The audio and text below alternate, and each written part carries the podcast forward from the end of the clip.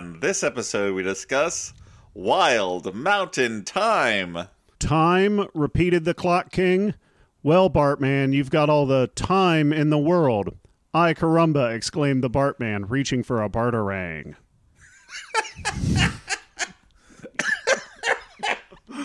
Okay. You're right, it was a hot one.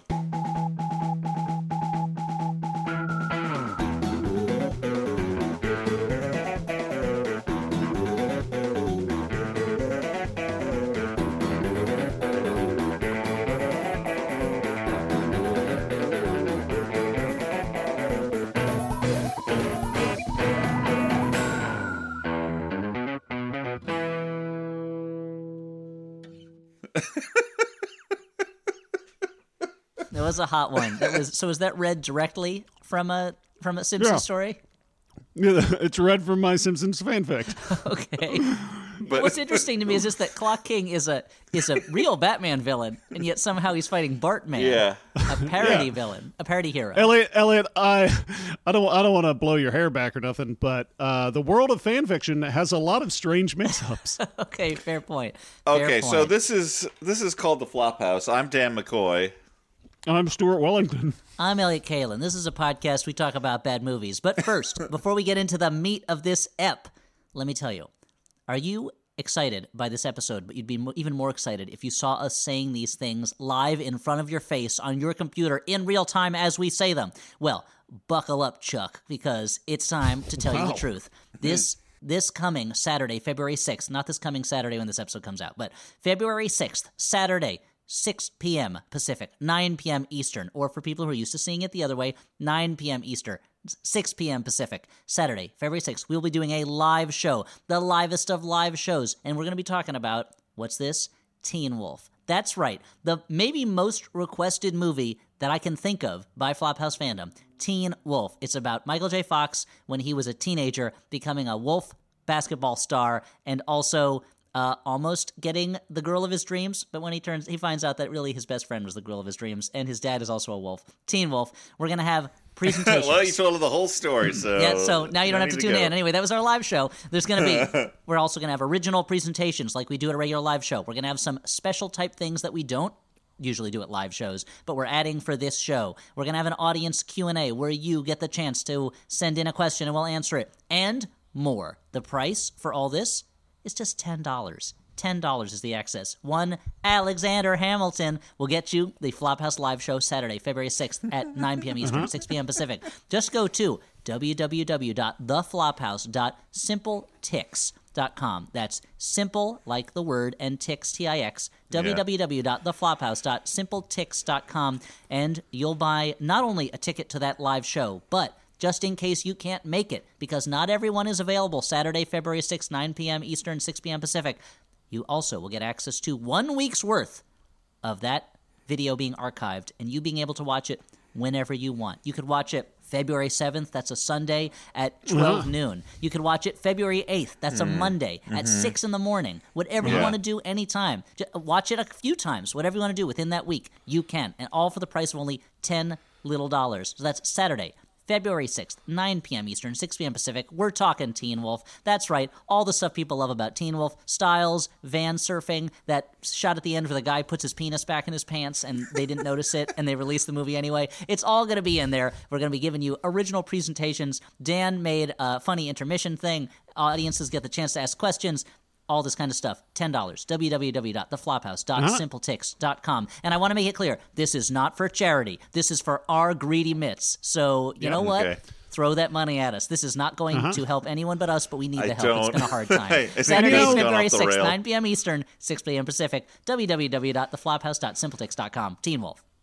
And you know, there'll probably be a time in the future when you'll be able to see us in person and hand us your $10 in person and make eye contact the whole time so that we know for sure you're the one who supported us.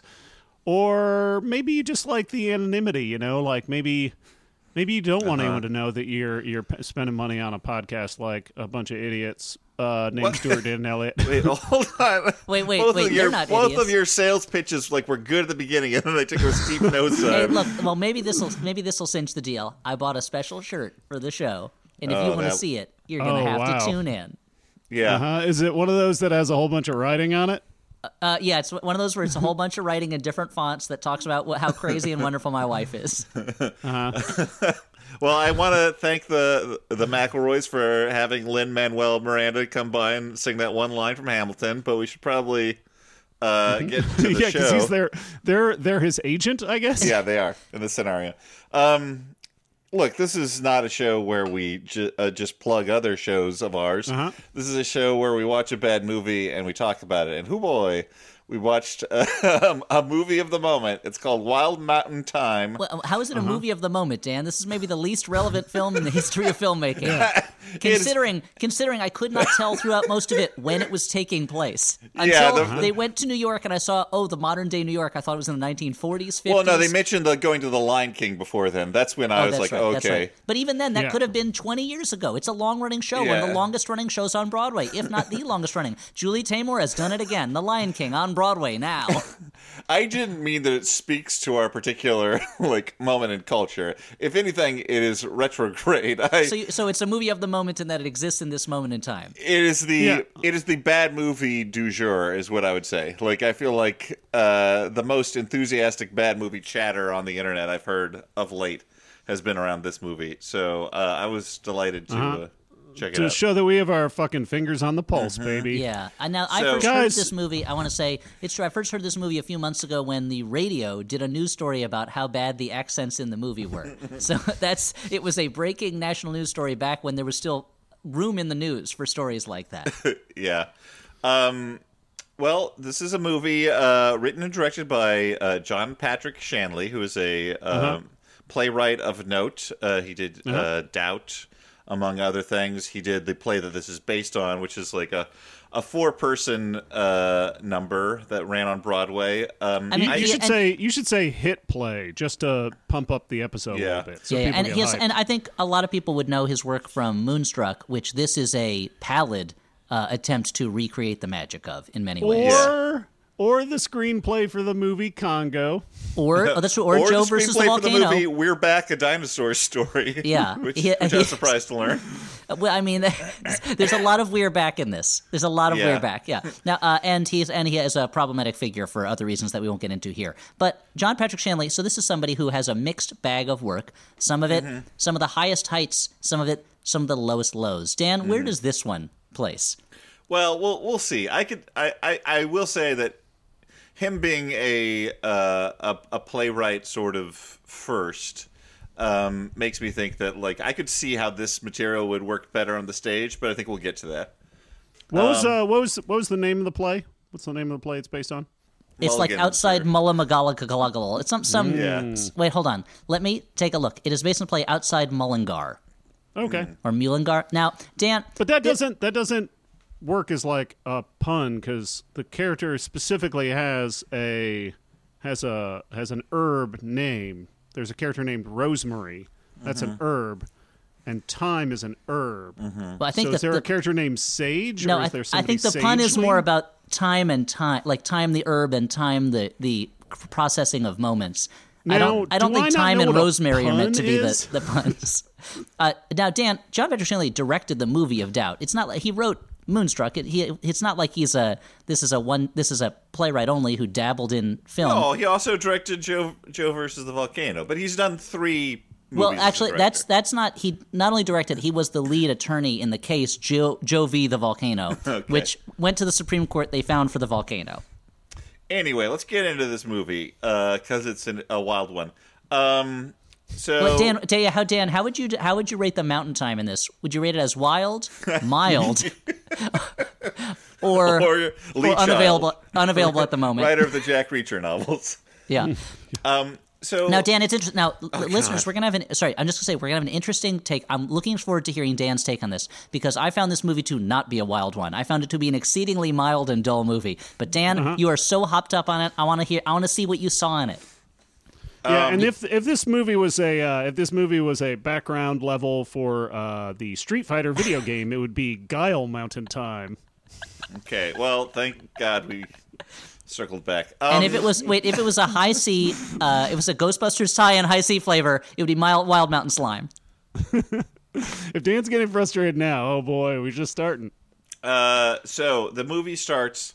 Well, it starts with uh, you know three or four production logos, as all movies do these days. Uh, think three or six. four, three or four dozen. Dan, there were a Yeah. lot of production, and each got of 'em. each getting cheaper looking as they go on. and uh, we get a voiceover, and I think to myself, "Is that Christopher Walken?" Sure is. Christopher Walken doing a bad Irish accent, probably the worst of an un- worst of an uneven bunch. What? But I mean, you know, he does a good job, even though he doesn't seem Irish at all. Uh, and he's uh, doing an intro, just like a bunch of Irish blarney. You know, just uh, toss together some Irish poems and a and a wood chipper, and that's He's he says at one point he goes he goes they say if an Irishman dies while telling a story, you'll know he'll be back.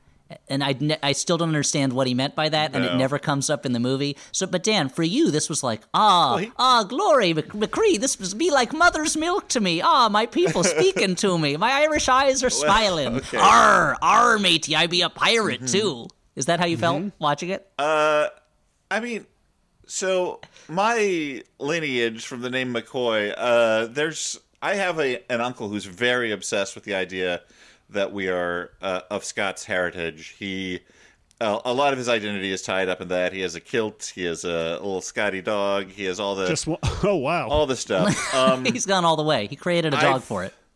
I've never been convinced we're necessarily Scottish. I don't. I haven't done the genealogy. It seems like maybe we're Scots Irish. It's not important, but I did look at this opening, and uh, one thing you can say for this film: Ireland looks beautiful. You look at, you watch this movie in high def, you're like, I want to go to Ireland. Yeah. Um, that's what I'll say about that. Uh, so yeah, you're bunch- like, did I turn the green levels up on my TV too high? so uh, Christopher Walken's talking about a guy who loves to shoot crows. Just glass The- and walking talking. That's that's what we call it in the biz.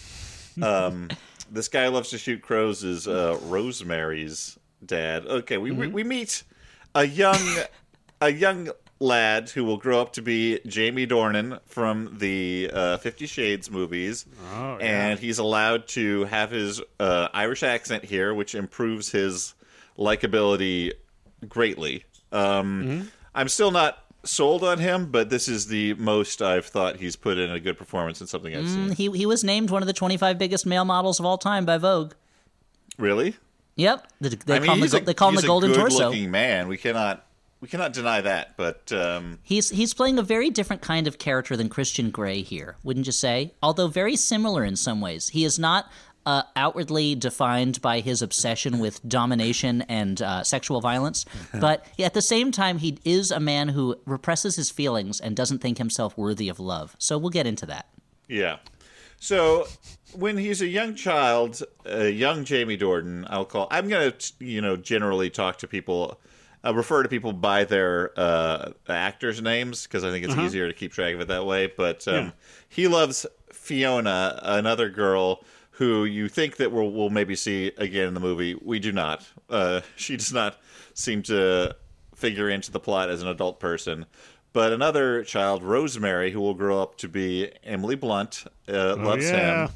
And we see a scene where Fiona makes fun of young Jamie because he's got something on his nose. I think some bee pollen, maybe. Uh, He sticks his nose into uh-huh. a flower for reasons that will be revealed at the very end of the movie and are stupid. And and she and mean- so she she tells him he looks ridiculous and makes fun. Elliott, let me let me let me just say that uh, uh, until the end of the movie, you don't know that's something that needs to be explained. That's true. Well, people do thi- smell flowers. There is a thing that happens at the end of this movie which is so randomly inexplicable. And yet if it had happened at the beginning of the movie, I would have been like, well, this is an interesting movie. But instead it's like they held it to the very end and they need because the movie is so sleepy that they're like, we got to give it a shot of like vitamin B at the very Yeah. end of this. Uh-huh. No, Yeah. we, we I, I agree with you there. We will get we will get to that. But um, so she makes fun of Jamie Dornan for having this stuff on his nose, young Jamie Dornan, and that makes uh, Rosemary attack Fiona, and Anthony pushes her down uh, to protect Fiona, and like this, of course, heartbreaking for uh, Rosemary because she likes him, but he's not seemingly interested. And she's talking to her dad about it. She's like, "I have no place in the world. Where's the place for women?"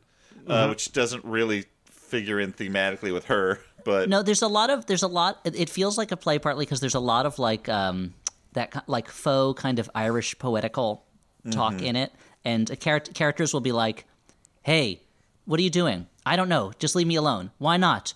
Oh, it's a good thing men are tall because they have to bear the weight of the goodness that women bring into the world. And I was like, what? Hold on a second. Like, there's a lot of non sequitur aphorisms, and there's one really good line in the whole movie that I really liked. So, Okay. congratulations, John Let's- Patrick Shanley. Let's see if it's the same line that I liked. Well, you know, Oh, or maybe it's the same line I like. Uh, who knows? we'll find out well, after this. Hey, So we I'm flash here to talk about the movie to, Wild Mountain uh, we flash forward from the the child versions of our leads to we see Emily Blunt, full grown, still Well, wearing actually, the exact same clothes, Wait, only Dan. larger that she was wearing as a child. I don't know whether she had multiple outfits in different sizes as she grew, or they just kept adding no. cloth to the in old I- clothes. in- Yes. That's what they do in Ireland. The clothes grow with you. That's how you Yeah. get one set of clothes. Now, Dana, one thing I want to mention because it plays up later. Her dad uh, bucks up her spirit by playing Swan Lake on a record player and telling him, telling her you're the white swan. So she Okay. she identifies as that. But yeah, she, I, I have to assume that like they use a growth ray on the clothes so that they fit them later when they're adults or something like Yeah. that. otherwise they'd be like walking around with like ripped up Hulk clothes, and that'd be crazy, right? That would be nuts. Yeah, that be who would do that? So it's all in the it's all in the movie Molly I unshrunk the clothes, uh, which is a it's starring Rick O Moranis, where he actually uses a growth ray to make the clothes bigger and everything's fine because it means they can wear them longer. You know, maybe maybe that'd just be really stylish. I mean, I don't know. I'm kind of out of touch. I'm, you know, I'm kind of a. I'm not. I'm not. You know, young and hip as I used to be. Yeah, everyone's still wearing those baggy pants, right? Mm-hmm. Chain wallets, Yeah, you see, you don't see a lot of that in the movie. A lot of chain wallets and baggy pants, but maybe bowling Dan. shirts with flames on them. So, so Dan, Emily Blunt, she's Rosemary. What's going on with her? Uh, well, her father has just passed away. We learned this. Uh, Jamie Dornan and Walken are talking about her dad dying. He, he he was the crow guy, the guy who likes to shoot crows, and the and. Christopher is the- Walken is Jamie Dornan's dad, right? yes, and the and Emily Blunt's mom comes in. She's worried about what's going to happen to Rosemary. Now, Dan, this What? is a total waste of time. But do you think if uh, do you think if Christopher Walken was ever on The West Wing, that director Yep. Tommy Schlamme would have had him do a walk and talking? Anyway, continue. Oh. Thank you. it's a classic, Dan. It was a classic Tommy Schlamme walk and talking joke. Anyway, No, continue. You, you know, I appreciate that you warned me ahead of time that it was going to be a total waste of time because it did help me not get Oh, good, good. I that. hel- helped you process it. That I was aware Yeah. that I was wasting your time. So, So- they're worried about Rosemary, who is outside smoking her dad's pipe.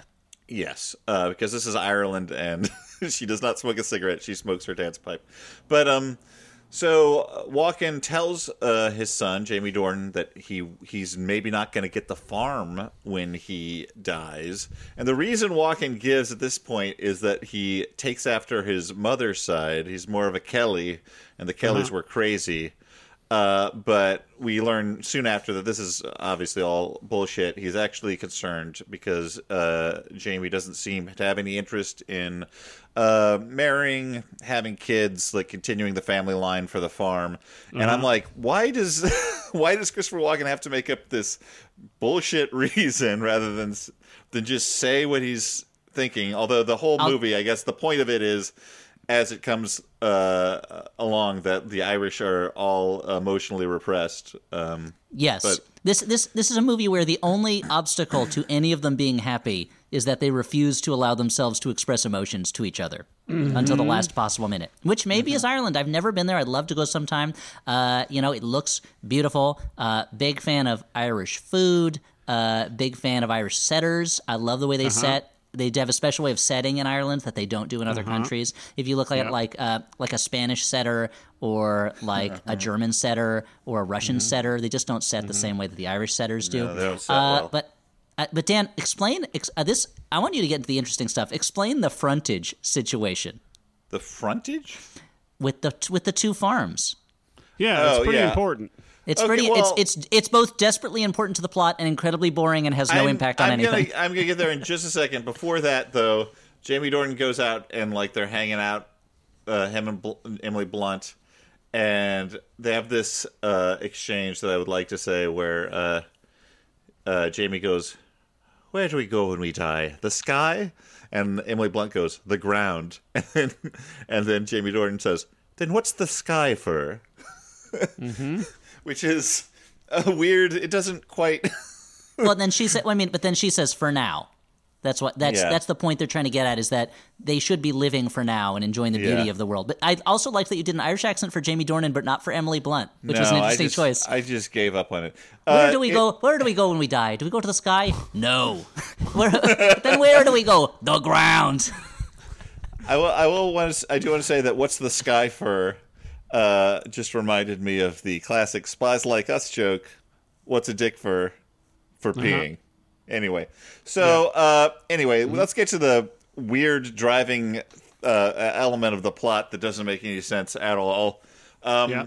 So Christopher Walken wants to buy back the entrance to his farm, uh, the frontage, a word that I didn't uh, know before Elliott said it, but where the gate is to his farm. It's it's his right of way. He he he's, his farm cannot connect to the road. Instead, there are these two Yeah. gates that that separate his property from this little patch of land that Rosemary's dad uh, owned and gave to Rosemary, and now Rosemary owns it, and Christopher Walken wants to buy it so that his farm can go to the road, and he doesn't have to deal with these damn gates anymore. And I'm like, hey man. Look at what Christo did with the idea of gates. Gates can be really interesting, and Bill Gates was one of the richest men in the world. So maybe don't look your, down your nose at Gates, Mr. Christopher Yeah, Walken. and the and the Gate was an influential horror, Canadian horror movie. yeah, Yeah. exactly. launched Stephen Dorff's career. Yeah, but he's ba- he's basically just annoyed that uh, he has to frequently, because it's Ireland, get out of his car in the rain, open these damn gates uh, to get into his own property. Mm-hmm. And but but the thing is, Rosemary owns this land because her dad gave it to her when she was ten, because that's where Jamie Dornan pushed her down. and so this is some like weird Makes like sense. spite, but also like romantic. uh I don't know, like uh statement. I don't really. It's like it's the- a she's she is has made it's sacred ground to her maybe because it's where he touched her when he pushed her but it, she has a she has a, a long running unrequited passion for him that verges on stalking by Yeah. this point So uh, we see her watching uh, Jamie Dornan uh, the next morning. He's floating down the river in some kind of bucket raft, and he's swatting at bugs with an oar. And Blunt he's is doing like, his best to look like the guy on the cover of Flood by They Might Be Giants Blunt is watching him like totally besotted uh, while she's still being like, "What's what's this guy's deal?"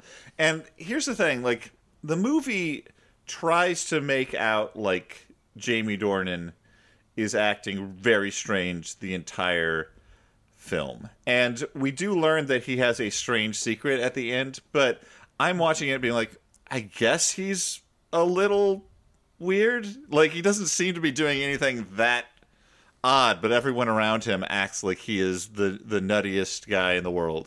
he's just kind of a clumsy goofball who's who can't Yeah. really he's not super articulate but everyone acts like he's he's a he's a madman you know Dan Yeah. you should also mention uh, she spent all night looking for her runaway horse right because she has Rosemary has this horse that keeps breaking out of the pen, almost like a draw a visual representation of her unrequited passion.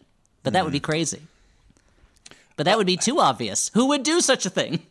Do you think Jamie Dornan was like, okay, I gotta be, I gotta be wacky in this scene. I'll part my hair slightly differently. Yeah.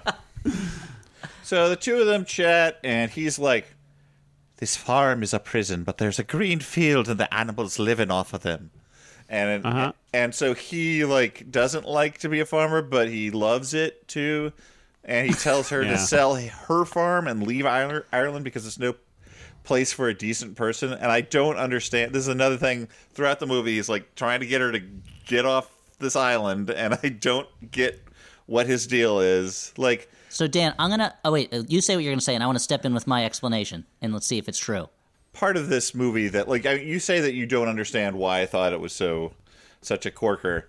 Um, I like it does mostly all come at the during the last like half hour, but also throughout the movie I'm just like no one acts like this. There's no one in this mo- like later on there's one person in the movie who acts like like a human being that I could recognize, but like the movie does not make everyone's emotional motivations very clear. And in in one case that's like leading up to the surprise, but just in general, like I had a hard time understanding like people's relationships, why they were doing the things they were doing. um, like why they cared so much about the things they cared about. Well, 'cause the where, movie is- like how much time has passed at different points. Well, I mean, it's Anyway. very unclear. It's very unclear. Yeah, what what era we're in, what time has passed. like it's the Ireland of the 1950s, but they have like modern cars. But uh, they it is a the reason that that I didn't find it Corkers. It's a very slow movie. It's a very slow movie, but also the characters are such like kind of folk Irish cartoons. You know, in a way that like uh, uh, the characters they don't do realistic things; they do the things that someone in a Guinness commercial would do, or like uh, you know, in a mo- like a Waking Ned Devine type movie would do, or something like that. But Yeah, if, I- if I- like Wake, if Waking Ned Devine was written by someone who desperately wanted to be like uh like Neil McDonough or something like that, you know, and it's a but it's there's a there's a there's a glimpse of a really good movie in this Mm-hmm. about depression and about Yeah. characters who are struggling with depression and feel like they are not capable of loving or being loved or even of enjoying the things they genuinely enjoy because of this like hereditary depression that they can't control and they don't really understand. That's not this movie. This movie keeps hinting at that. Like Christopher Walken later we'll get to gives a speech where he's basically saying, I, I suffered with crippling depression and then it was lifted from me someday and I became a better person. But he, instead it becomes kind of an Irish mysticism thing of a song on the wind, you know? Uh, but it's like, I ca I ca that I think would have made this movie into something more understandable and believable. But instead, it's just a very slow movie where it's like, you know, I they basically she keeps saying, "Hey, I like you," and he's like, mm, "I'm gonna refuse to under, I'm gonna refuse to understand that," and she's like. Uh, okay, well then I'll tell you something else that tells you that I like you. And he's like, mm, well that's impossible. So I'll just keep doing this. And everyone is like, look at that crazy person. Oh, he's the eccentric of the of the moors or whatever it is. Dan, do they have moors in Ireland? I've never been there. Uh, yeah, yeah. Or do they Um, only have so- fens? Do they have fens or moors? Well, What about okay, bogs? Yeah, what That- about bogs? wait, are fens and more? Is that a? Are those synonyms? But uh, moors are just in Scotland. I think that they I don't know. moors I don't know what I don't know what a fen is. Uh, well, Cheryl and Fen, I'm familiar Now, with. what about what about yeah. what about shires? Now, do they have shires there, or is that just a hobbit thing? Oh yeah. No, everybody has those. Now, when they Uh, say the they, a when fen is say, a marsh or a bog. So, oh, so very much not a moor. A Not a moor is moor. a moor is flatland. With like scrub on it. Yeah, yeah. Now, oh, a like lot yeah, of DVD, sheep often. DVD copies of Scrubs, the the hit TV show. Uh, okay, so uh, Jamie Do they have a lot of big it- waterfalls in Ireland, like like 50, 100, 200 foot tall waterfalls? Uh, I think they have uh some waterfalls. I don't think it's like Iceland where there are waterfalls all over the place. How about deserts? Like, are there any Uh, like big deserts or like desert canyons? I don't think so. I mean, unless they've, they've got some permafrost and it's like a technically a desert or something. Okay, But what about like a volcano? back to Is the- there? Or like a plateau. Jamie Dornan uh, carefully takes a bee outside, and again, something that only becomes significant later. Won't spoil it yet. Uh, But uh, I, we were watching it like, is this like a save the cat scenario? Like we know that he's good because he saves this bee. Do you think Um, in the stage production they had a person in a bee costume uh, on stage? hope and Jamie so. Dornan had They like got the giant foam girl hands from to, like, the from, from, the, Blind Melon video. Yeah, they got the girl from the Blind Melon video, and that was when Wow, when she that's stepped on get. when she stepped on stage, the audience went nuts. Like Yeah, it's one of those things where they get applause just for appearing. You know? Uh-huh. Oh man. Now, uh, now Dan, when you say it's a save the cat scenario. I've never, I never knew that the save the cat screenplay method was make your hero likable by having them save a cat at the beginning of the movie. Is that what you're saying? It means I believe that's what it means. Are you not? that you yeah. that you that that you should that you should always have someone save a cat. Well, not literally a cat, but like sh- show something like that early on Yeah. to like get you um, sympathetic with them. Well, how come I've never seen a movie where someone saves a cat at the beginning? Yeah, save the cat is the screenwriting rule that says the hero has to do something when we meet him so that we like him and want him to win. So you know, it's Well, like you the long goodbye. Long goodbye saves a cat, right? yeah. Inside Llewyn Davis is all about trying to save. I mean, that's cat. sort of the whole. I wonder if that's when the Coen brothers were like, "We got to really learn how to write screenplays. We got to read I mean, this I wonder book." if that is wait, the joke wait, was of I, it. I don't was know. I right? What? Was I right? Did I remember the long goodbye correctly? I don't remember. There I think- is yeah, a there's cat. a cat, right? he goes out. The cat is fussy. It only eats a certain kind of food, I think the cat ran away then because the the, the, the bad food. Can we get back Now, to now, Dan, wait, but then in, in Batman Returns, the cats save God. Michelle Pfeiffer. So why are the Uh-huh. cats not the heroes of the movie? It- That's I actually a good point. Good point. Good point. And in Wonder Woman 1984, Kristen Wiig's character is a cheetah person. Mm-hmm. That's kind of a cat. So maybe Gal Gadot's the hero because she saved Kristen Gadot Wiig from is a the foreign hero. That- she is the titular Wonder Woman. Can we, Dan, so- Dan, D- Dan, you can talk about her performance without talking about her body. Thank, you very you. much. Okay, Very- the eponymous Wonder Woman. Again, Dan, please. Inappropriate. So Christopher Walken gets a letter from his nephew in America. He doesn't want to read it in front of Jamie Dornan. Uh, there's a blow up. We don't know what it's about yet. Um, Maybe his readers are really weird looking, and that's why I didn't want to read the letter in front of him. His His readers? glasses, yeah, his, his reading glasses. I've never heard them referred to that before. I'm learning Well, a lot of you don't hang terminology out with today. old people. Yeah, I got So- readers, save the cat, Fen. This is a very educational episode for me. Jamie Dornan uh, practices asking uh, Emily to marry him, Rosemary Emily, to a donkey. He's practicing to a donkey, is saying these words to a donkey. He kneels in front of the donkey to ask. Uh, and, and this old dude named Cleary is l- Yeah, l- yeah, yeah. peeking over the wall, like the awesome. like in The Simpsons, where, where where Mr. Burns tries the pacifier and the paparazzo just goes, "What a scoop!" Uh, he goes, "Marrying a donkey, are you? You are mad." And Uh-huh. uh, Cleary, I guess, is the guy who goes around telling bad news to everyone because he tells Uh-huh. Dornan that the farm is being sold to Walken's nephew. In America. Then he, then, then he like runs off, and Jamie Dornan chases him around because Yeah. he's like, "Don't tell anyone about the donkey." oh, can't put Yep. that genie back in the bottle. So, um, and I don't know at this point, like, really what is keeping these two fuckers apart. Because I'm like, well, Wait, which which fuckers are you talking about? Cleary and and Jamie Dornan? Because he hates him because he's a gossipy old man who's telling people he's in love with the donkey. this is not my slash fic. This is, I'm just saying, our leads, Jamie and uh, Emily Blunt, like, w- uh, like clearly he likes her at this point. yeah. So just do it. Like, if he's willing to. Well, I think I mean Elliott brought it up before, but they both suffer from crippling depression and also narrative requirements. Yes, I, they suffer from crippling narrative requirements, which is the real issue. Uh, now, I was saying to, I was talking. So my wife watched the beginning of this movie with me, and then about thirty minutes in, she said, "I don't want to watch any more of this." So I watched the rest by myself. But she was, I, I was talking to her, and I was saying, a really good, a really well done romance. You know that they're going to end up together, and you want it, and they're so obviously meant for each other that each time an obstacle gets in their path, it frustrates you, and you're like. Come on, no, no, no, you got to do this. So that by the time they overcome the obstacles, whether they're internal or external, you're like, yes, you did it here like you're saying dan there are almost no obstacles so it's very Yeah. it's this weird ex- it's almost like a like like a brechtian experiment in distancing the audience from caring about these people because their problems are so invisible and and you don't know Yeah. what's why or what's going on you know It's very confusing. So uh, I assumed going in that this was going to be about two feuding families and they hate each other and that's why they're they're arguing. But no, their parents get along great. Well, I also Yeah. thought. I mean, you know, you see John Hamm in the uh, in the poster. You think this is going to be a love triangle. He figures in Uh-huh. in, in significant but small ways. Um, anyway, Now, Dan, So- is it ironic that John Hamm is the least hammy performer in the entire movie? That he, he actually gives the most subdued performance of anyone in the film.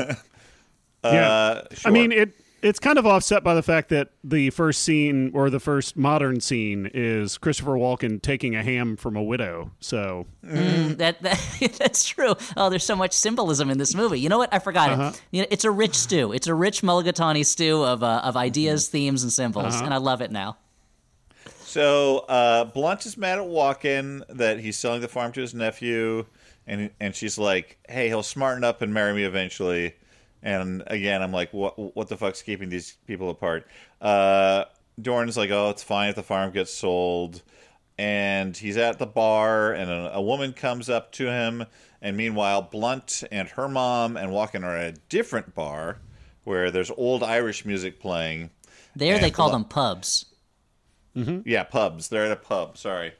Uh, Blunt sings a song that uh, Christopher Walken's wife used to sing, the the the titular "Wild Mountain Thyme." Again, Dan, there is no reason to comment on her appearance or her body during this. It's just Yeah, it's a you. singing it's a singing thing. There's no reason. A- Yeah, and she has a, a lovely voice. She's been in musicals before. Emily Blunt, uh, Into the Woods, Mary Poppins, Like live, di- live, die, repeat.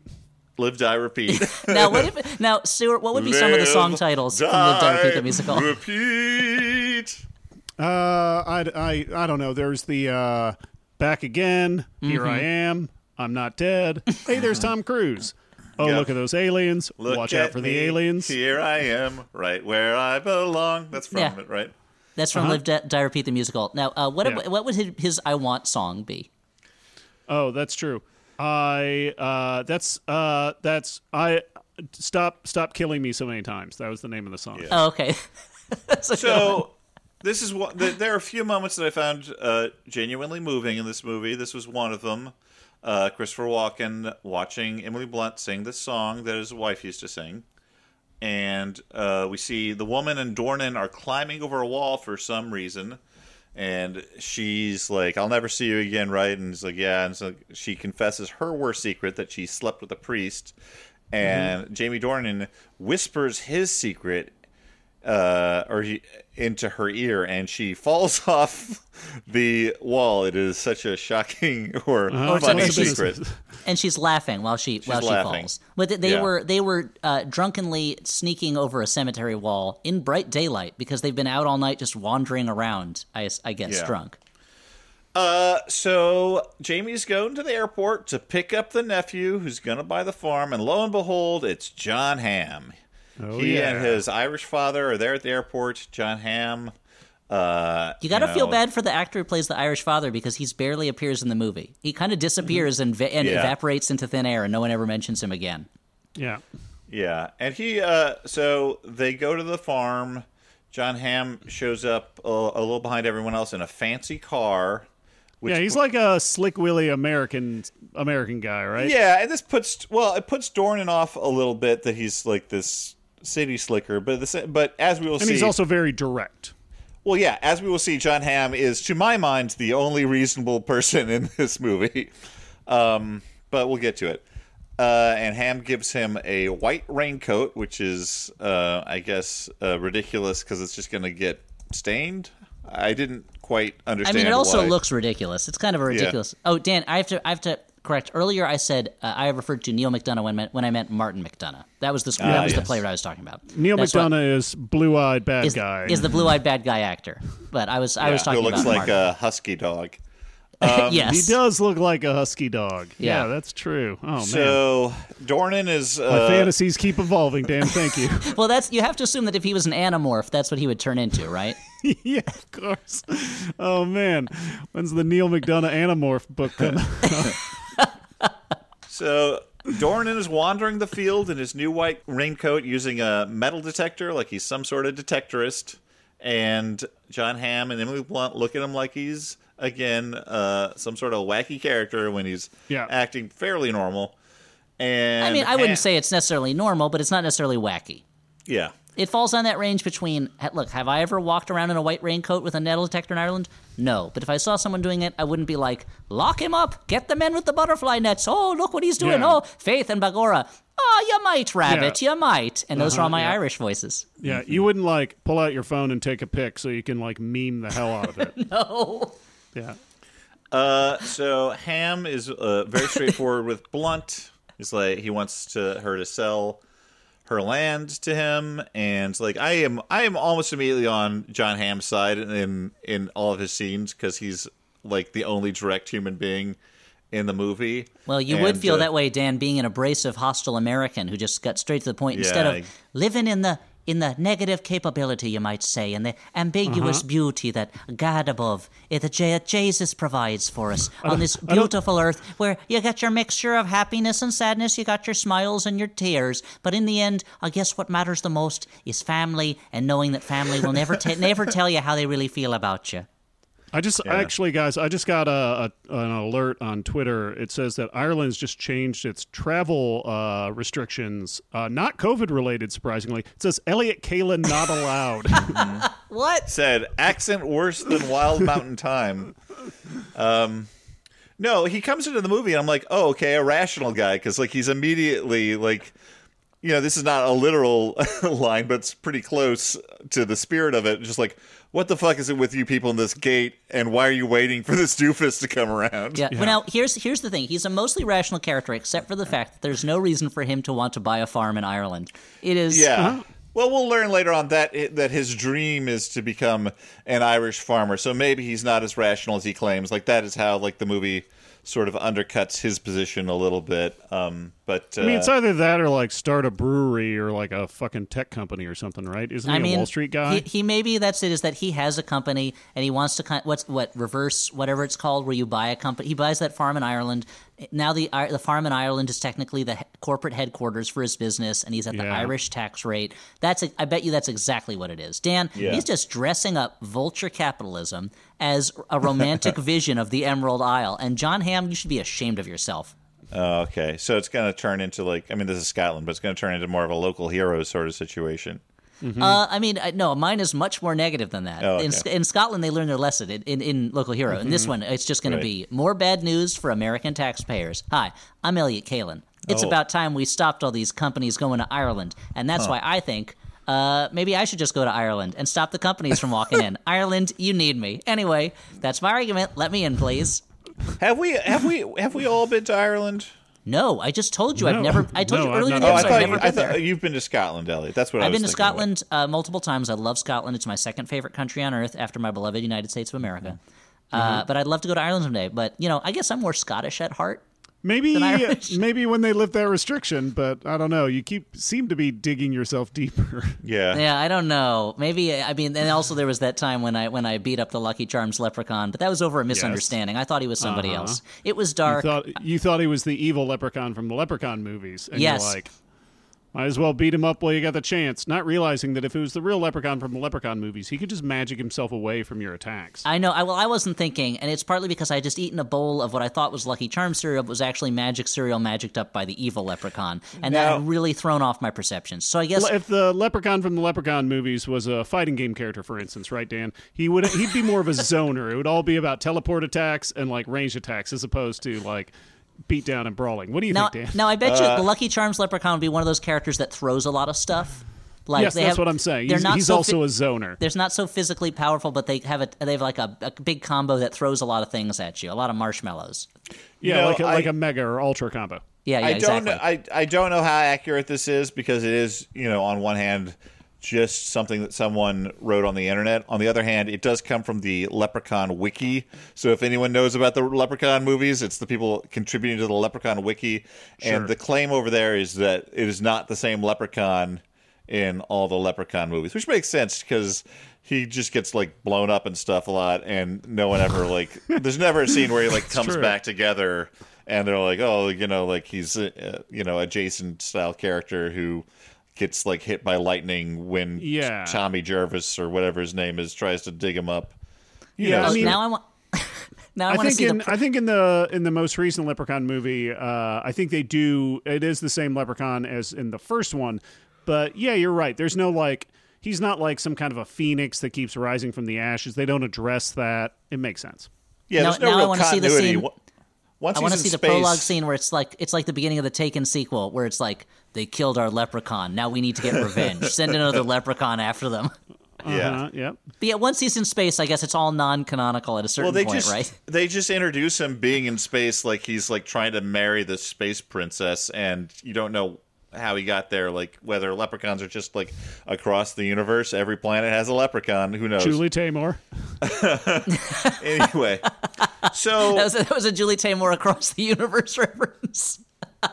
Look, we're almost there. If we can mention Titus and Fool's Fire, I think we'll be pretty far along in our in our Julie Taymor b- bingo card. So there's a scene that doesn't really amount to much where Hamm and Dornan pick mushrooms. Uh, Emily Blunt's mom goes to the hospital. They don't. They now they don't take mushrooms. That would be an interesting scene that might bring us in a new direction. They're just picking mushrooms, and then I think is that when they also feed some cows. Yeah, it Yeah. would also explain their behavior. yeah. It's, I don't understand you people. You never come straight to the point. Oh well, we're high as balls all the time. we, oh, we're always tripping like crazy on these shrooms here in the Emerald Isle. Yeah. Oh yes. Oh well, that would explain a lot. Yeah. Yeah. Uh, so uh, uh, Mother Blunt gets taken to the hospital. Uh, in the waiting room, Walken tells John Hamm he can't sell him the farm because he doesn't want to tear uh, Rosemary and whatever the fuck his name is apart. And it, I'm just Anthony. like, dude, dude, you just made this guy fly to Ireland, and I'm like, No, but uh, did- psych. But Dan, his action is clearly motivated by something that happened off camera and is never mentioned. So we have Yeah. we have to assume something powerful. The same way that later in the movie, he and Dornan have a have a have a, a emotional moment that is again motivated by nothing. Uh, Yeah. th- it's I guess that is that is something. If you try to if you try to untangle the dynamics of this, it is mainly about Christopher Walken being a man with some sort of dementia that causes him to change personality from scene to scene, and everybody just Yeah, dealing with that. Maybe. Yeah. So Blunt is crying in church. We cut to her. Uh, her mom is dead. A little time passes. Christopher Walken is now older. He he, needs uh, an oxygen cha- tank to breathe. He's dying, and he's finally saying, "I will leave the farm to you." Uh, but then he uh, he tells his monologue where he's like, "I never loved your mother. I was uh, just lonely, so I thought, you know, good enough. I, I'll I'll marry her to to not be lonely." But uh, eventually, one day, sort of love came on him all in a rush when he was on, out in the field.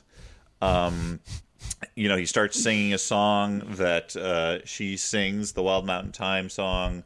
Like it all, it all. She he realizes that he has come to love her, and he goes and he sells the right of way of his farm to buy her a real gold wedding ring to replace the uh, brass one. And uh, Stuart's snickering, but I gotta say, this is one of the few times, like like this is another one of the scenes that I genuinely found moving. I think that part of it is just uh, personal, like um. This is not the same situation. Like No, no, I remember when you sold the, the the right of way of your from your farm to buy a, a ring. Yeah. I was like, "Don't do it, Dan. You're gonna regret it. You, can, I'll lend you the money to buy the ring." Yeah.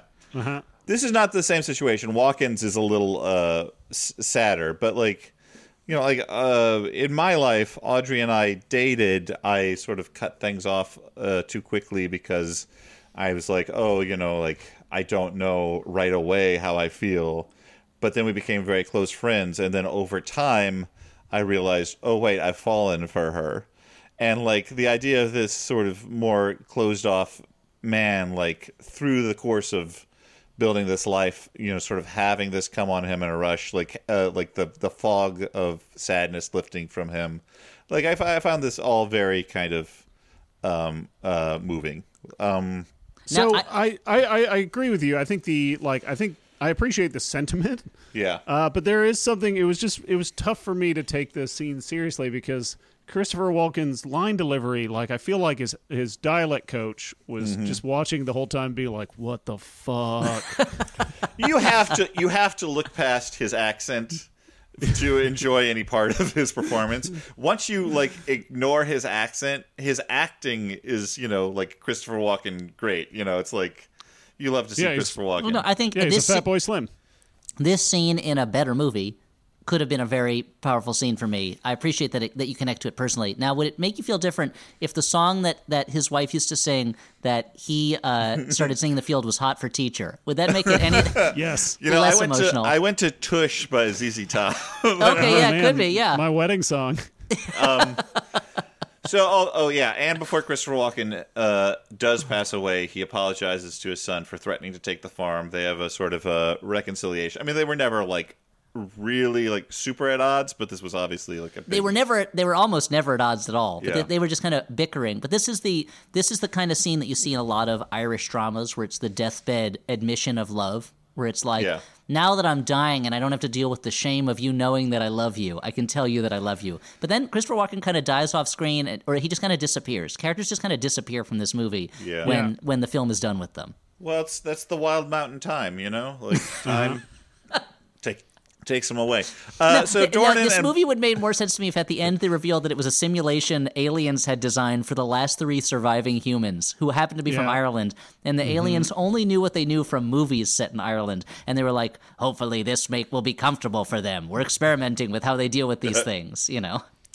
So Dornan and Blunt have kind of like you know their their patented uh, emotionally repressed, lightly like sort of circling one another romantically Very hard to get a patent on that because you have to show that it's something that has at least one element that it has Mm-hmm. never been created before. Yeah. Uh-huh.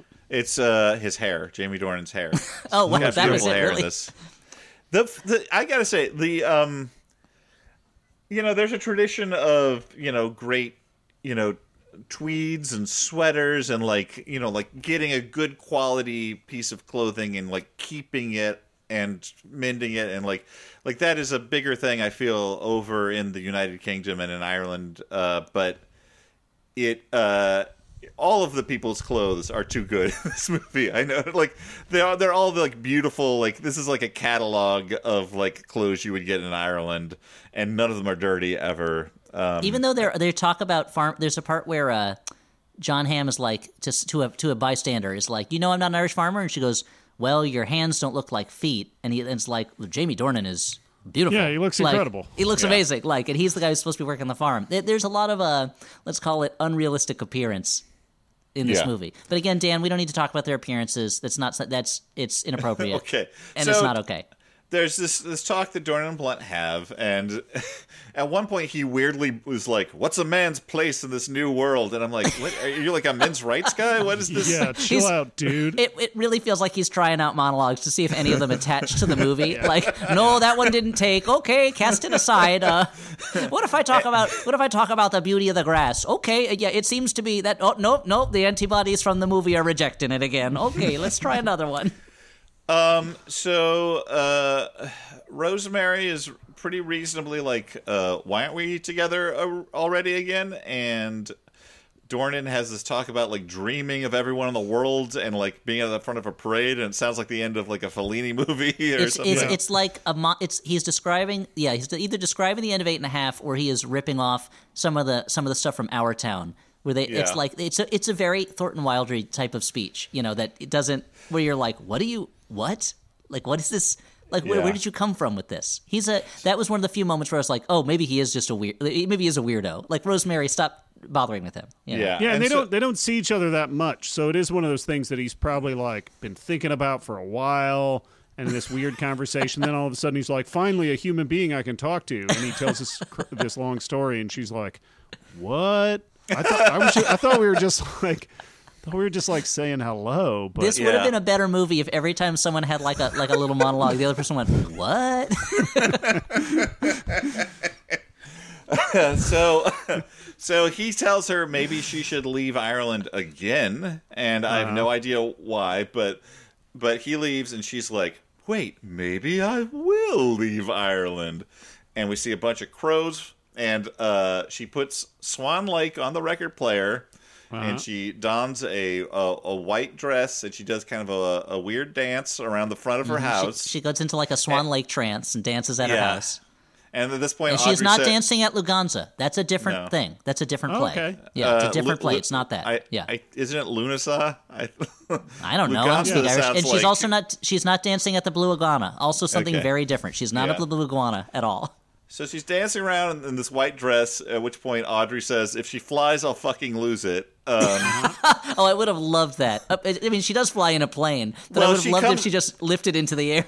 Audrey came around. She's like, uh, as once we saw the end of the movie, she's like, "No, she should have flied." Be- And I agree. Like the once you see the end of this movie, you're like, okay, like there needed to be a lot more like sort of like weird, almost magical realism sprinkled in from the beginning to like key you into the tone of what they're trying to do. But anyway, I mean, this this movie is it's weirdly like watching someone like someone is do, trying to is doing like this Irish romantic drama, but there's like a Jupiter ascending underneath it that's trying to crack out at different moments, Yeah. and it's like, oh, let that Jupiter ascending out. Like this should be a this should be a weird movie, but instead it's not a weird movie. Yeah, so they they fade from like her dancing to swans flying and then an airplane flying, and Emily Blunt's in Which New is how it evolved. That's swans evolved into airplanes, like just like in Yep. 2001, he throws that bone up in the air and it turns into a space station.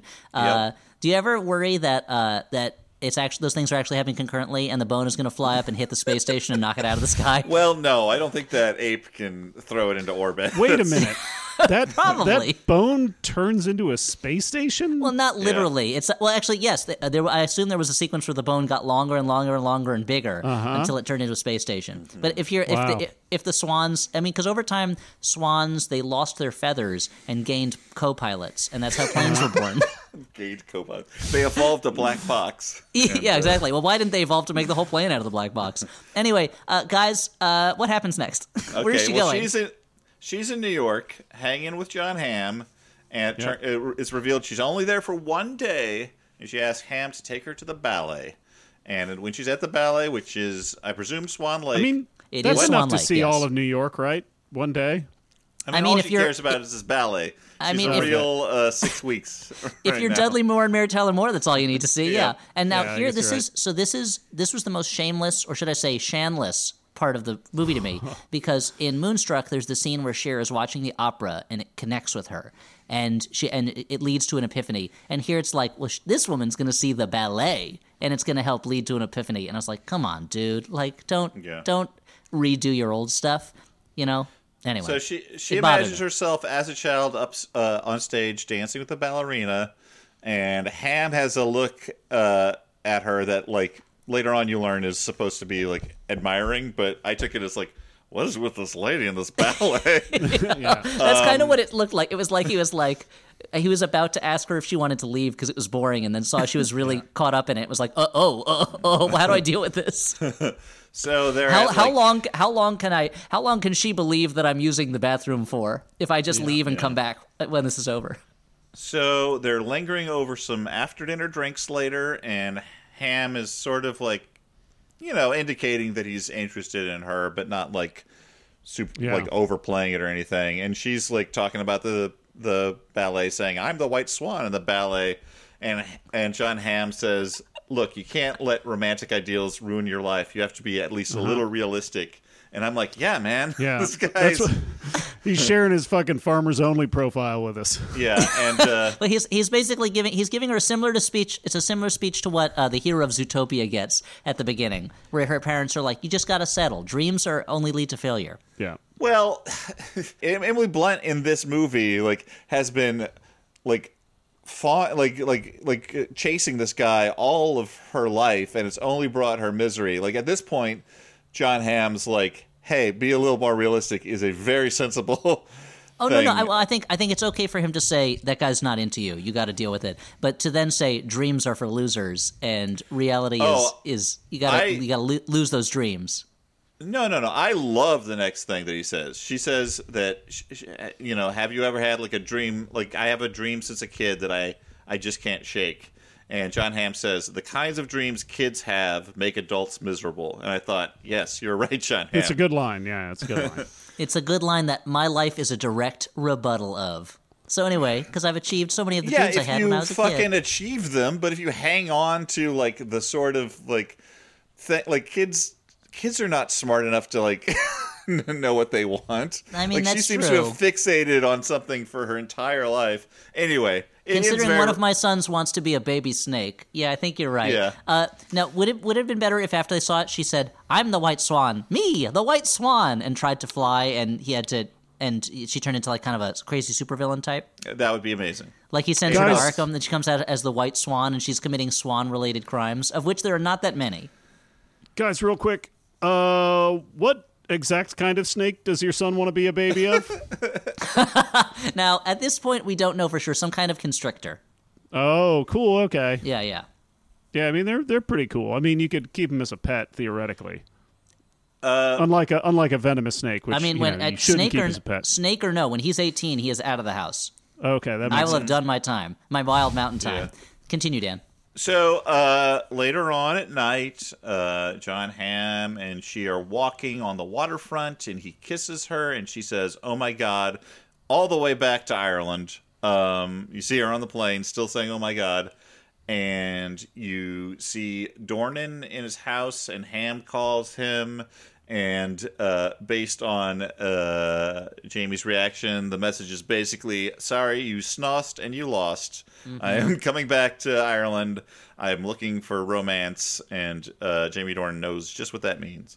He says, "I've got a little uh, transatlantic booty call going on. So, uh, hey, you think Rosemary's up? Because uh, I'm about to get on a plane, so I wow. can." So I can tap that, and he goes, "Please don't talk about her that way. That is inappropriate." And he's like, "I'm a straight talking American, and I say Yeah. what I'm going to do. I'm going to get mm-hmm. on a plane. I'm going to go over there. I'm going to have sex with her. Probably ask her to marry me. Then I'm going to buy your farm. What are you going to do about it?" And he's like, "Didn't my dad tell you earlier he wouldn't sell you the farm?" And he's like, "I don't know. I forgot, dude. This movie's so boring. I can't remember what happened to me Yeah. from one thing. I just had to sit through the through the ballet. We were walking around. Maybe it was the Hudson Yards part of the city, which I don't. It doesn't feel like the real New York City, you know, for for an old per, old New York hand like me. And uh, and Jamie Dornan's like, this seems like we're not talking about the movie anymore. And John Hamm's yeah. like, I just think the city's changing. That's why I want to go to Ireland, an eternal place that's always 1947 uh-huh. to 1957. Tyr- Tír na nÓg, yeah. Yeah, yeah, exactly. Now, Tír na nÓg sounds like a Tolkien bad guy, but is not, right? No, it's not. No, it's a Okay. thing. So here's where the movie gets kind of, established uh, yeah, again, sort of uh, more magical uh, realism. They're both back at home at their places in Ireland. It's stormy. There's a bunch of crows flying around, and like it seems like maybe she's calling Anthony telepathically. Like you hear her like whispering his name on the soundtrack, and like the wind is blowing, and she goes out on her horse uh, across the moors and finds him out metal detecting in a storm, which seems like a really bad idea to Yeah. have a long metal thing that you were. And- Yeah, just To- just follow the lightning, dude. And to be looking for more metal. Yeah. yeah. So, and meanwhile, I mean, and the, the quickest way to get where you're going is to ride the lightning, honestly. Uh huh. Yeah. yeah. Yeah. And meanwhile, uh, during this whole next sequence, I'm not going to mention every time they cut back to him, but John Hamm is on a plane. He's reading Irish Farmer, and a lady next to him points out, "Hey, you don't yeah. look like a farmer. You look like John Hamm." And uh, uh, anyway, so that's his And deal. so he wants this to is- now- marry an Irish lady. Now and the be a uh, farmer. now now this is is borrowing a primal card in that they're using his magazine choice to tell us a little bit about him. Yeah. In this Yeah. case, Irish Farmer magazine, as opposed to uh, Jo- Nicolas Cage in Primal, who's reading Real Estate magazine. Yeah. Yeah. So uh, they return to Rosemary's house, and he's doing something with the shutters of the windows. I don't quite understand. She asks him to close the shutters because there's going to be a storm. Okay. Oh, no, but It she asked him looked to. oh, no, like- no, actually, no. She asked him to open the shutters, and he's Yes, confused that was the about why. confusing yeah, part. Uh, that's Yeah. he's. She is. Uh, I think what it is is that she is uh, kooky. Yeah. Okay, so the skies open up above him. A lot of rain. He starts getting rained on. He bangs on the door to get let in, and Emily lets him in. She's kind of badgering him, uh, like lightly romantically, humming Swan Lake. And she's like, "Why are you always metal detecting?" And um, they have some Guinness while he's stuck there, which is what she wants. She wants him, you know, stuck there by the storm so she can finally hash this out. He's stuck there long enough that she serves him two Guinnesses, and it was like, oh boy, this is too long a scene. If he can have two drinks during it with a fair amount of time in between drinks, like. She makes him a sandwich at one point too, right? Yeah, and she makes him a Or two. sandwich. Yeah, and there's there's a there's a fair amount of uh of them talking kind of nonsense about men and women that doesn't really make sense, and that's when I I started to realize when they were talking about nonsense about men and women, this movie is to Moonstruck as Deadwood is to John from Cincinnati. Where it's kind of like similar parts that have been assembled in a form that doesn't quite work, and Uh-huh, it made me really want to. It made me really want to go back and watch Deadwood again. So, guys, Yeah. should we watch Deadwood now? Sure, why not? Um, so uh, uh, there's like a weird, like kind of depressing part where Dornan says it's a great day to commit suicide, and Emily's like, "Oh, by the way, I have a loaded shotgun in the closet because I think about killing myself uh, frequently." And I, And that's I a got- that's a Chekhov shotgun, right? It shows up later in the movie. uh, I don't think so. Anyway, I'm just fucking with you. I It's kind of like it's a it's a it's a Chekhov's uh not it's a Chekhov's not gun, which is another thing that they people talk about, where you don't Yeah. actually see the gun and it never gets used, but you know it's there for a moment. Yeah. And I kind of like this scene too because finally they're actually talking. Like there's some emotions bubbling beneath. Like they're still repressed, but the rest of the movie goes too far in the repression where I can't see what's going on underneath the surface. And here at least it's like, okay, I can tell that they're like wary of one another, but I can also see what I'm supposed to be thinking about it. And but Dornan says Hamm's coming in town to seek a wife, and he says maybe someone like you. I was thinking I might let him take a look at you, and you're like, what? Because it gets mm-hmm. like really regressive in the gender stuff here mm-hmm. for a little bit. She asks him whether he's gay, whether that's what's going on. She says that a man shouldn't smell like lilies.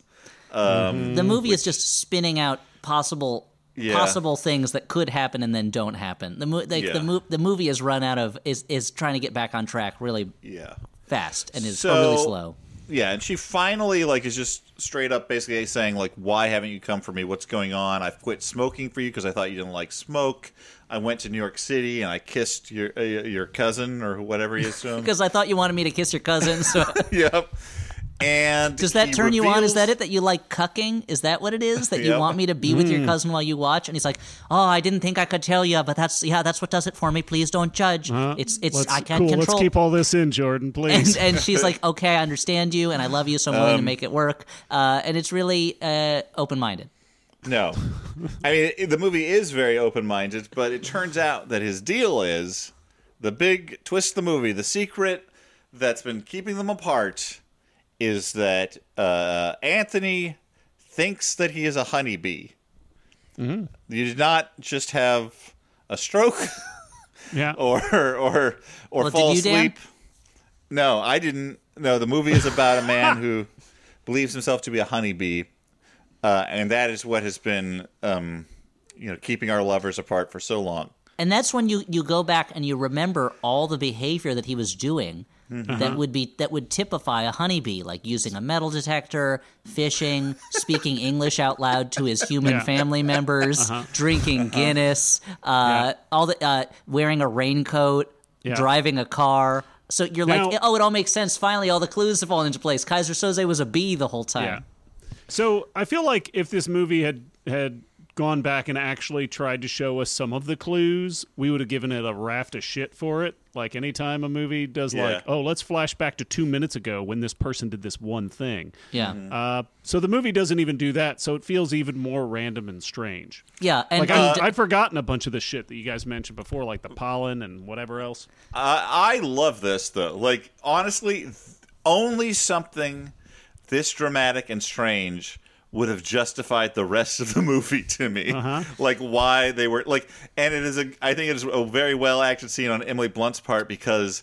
You know, she before this revelation, she says, "I've gamed out every scenario. There's nothing you can say to me right now that is gonna like upset me or not make me want you." And then he says, "I think I'm a bee," mm-hmm. and you see her like she drives him home now and she's Yeah. driving and she's kind of like talking a mile a minute and she's like you think you're a bee you think you're a bee you think and you see her uh-huh. processing this but she like Yeah. ultimately she comes to hey look we all think we're something you know it is a message of of acceptance she Yeah. like you know he's a he's I mean, a it's also different e- person it's that- also easy to accept that he thinks he's a bee, since like, again, he never does anything bee-like or in any way. He's just kind of like a clumsy guy. Elliott, You know? Yeah. he he lives in apartment twenty three, and you should not trust him.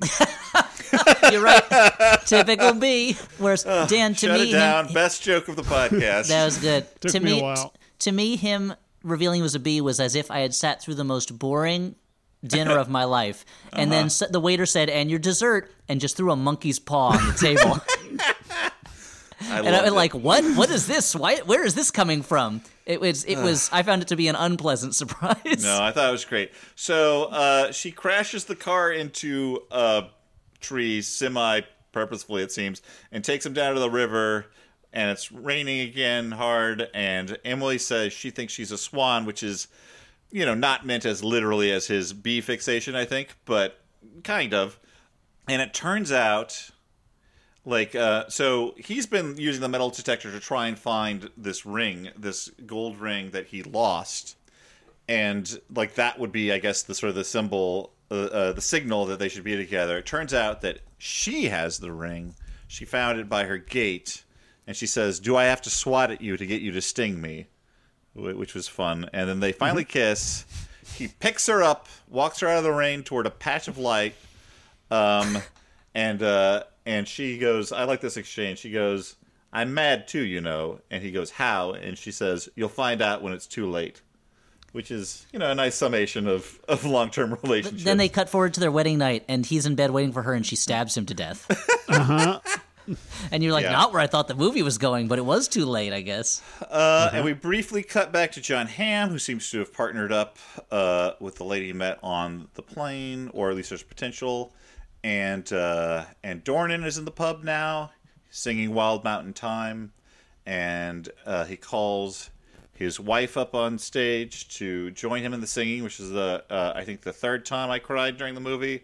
And his dead parents, Christopher Walken and the Sorry, mom, are in I the apologize. audience. I'm not laughing at the idea of Dan crying. I'm laughing at the expression on Stuart's face on learning that Dan cried three times during the I movie. cried three and, times and during I, this movie. I've cried through many movies. I cry at a lot of at a lot of things that I find are beautiful, mm. but it was just it was just very funny to see, see Stuart's No, it's response. fine. Uh, Look, look, this movie is taking some very big swings at the end, and Uh, I mean, the fact that I mean, and they're singing, and, and his his mom and dad's ghosts are in the audience watching. But I think and this the, is the last shot Yeah, is them Yoda. standing on a hill in the sun, the hill that he uh, carried her up toward, and now they're in the sun, outside of, uh, I guess, the depression that bedevils all Irish people, and the end.